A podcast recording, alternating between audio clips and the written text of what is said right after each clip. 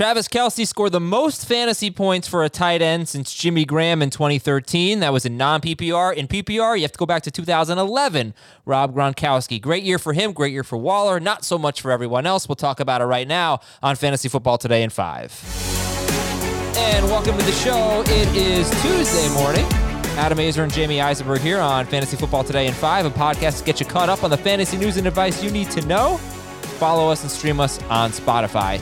So, Jamey, uh, Kelce is obviously the, the face of the position right now. 1,400 yards. And he, and he sat out a game, too. It's incredible. Can he do it again? Can he have another incredible season in 2021?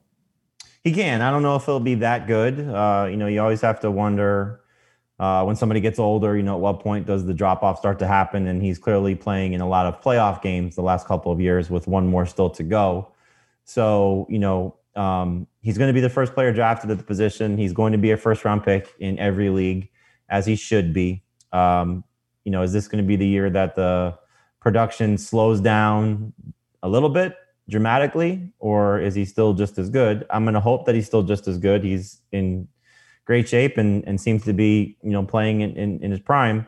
Uh, you know, hopefully there's no injuries. But yeah, I'm, I'm still very excited about Travis Kelce next season. and you know what? It's my fault. We, before we spin it ahead to 2021, we should just reflect on 2020 because it was the highest scoring year in NFL history.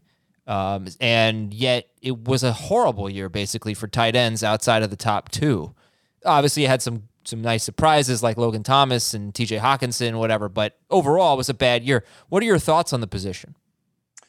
I think the position's in a good place. It's just a matter of can guys stay healthy and post consistent performances. You know, Robert Tonyan was another nice surprise as well. Um, you know, the thing that was disappointing was George Kittle got hurt. Uh, Hunter Henry battled injuries. Um, Evan Engram was a disaster. You know, so there were some guys that have a lot of potential that didn't perform to that level. Noah Fant, another one. Ertz and Andrews, but, I think, Jamey too. I mean, uh, third and fourth had a bad year too. Yeah. Board, um, Yep. So I, I think there, there's a lot of guys that you can look at and say they have the chance to be great fantasy options. And and I'll throw you know Kyle Pitts and uh, you know I'm sure there'll be another rookie or two that pops up that has the potential as well. But I think you just look at it and say if you're going to go all in to one of the top three guys with Kelce, Kittle, and Waller being those three, you have to understand that you you have to make a significant investment because they're going to be first and second round picks respectively. Kelce first round, the other two second round picks.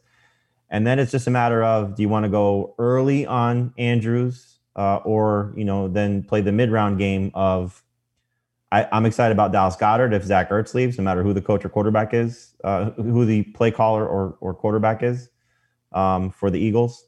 And, you know, I'm, I'm still going to be excited about Hunter Henry if he ends up in the right spot. You know, there, there's a lot of guys that you can look at. Irv Smith is something I'm going to be excited about. You are going to be excited about Hunter Henry? Or, you know, with a guy like, say, Hunter Henry and Evan Engram, you thought by now they would have that big breakout season after promising signs early, and it really it hasn't happened. It's happened in spurts.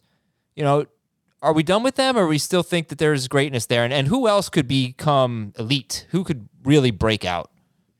I'm done with Engram with the Giants.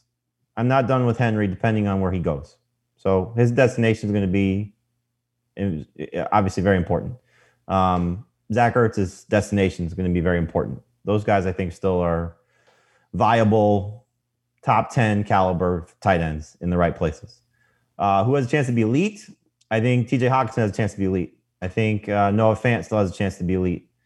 I think Dallas Goedert, as the solo act, has a chance to be elite. I think Irv Smith, with the right offensive coordinator in Minnesota, has a chance to be elite.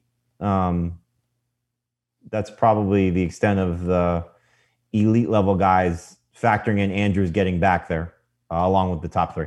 Okay, maybe I would maybe throw Mike Gesicki in there. That's a good call. Yeah, I think he has a chance to be elite as well. Um, again, play caller and and Tua's improvement are, are big factors there. Without saying, without that goes without saying.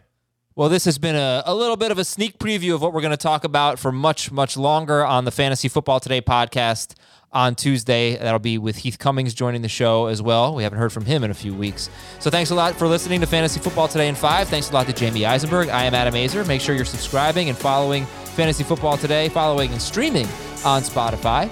And we will talk to you later on in the week here on FFT in 5.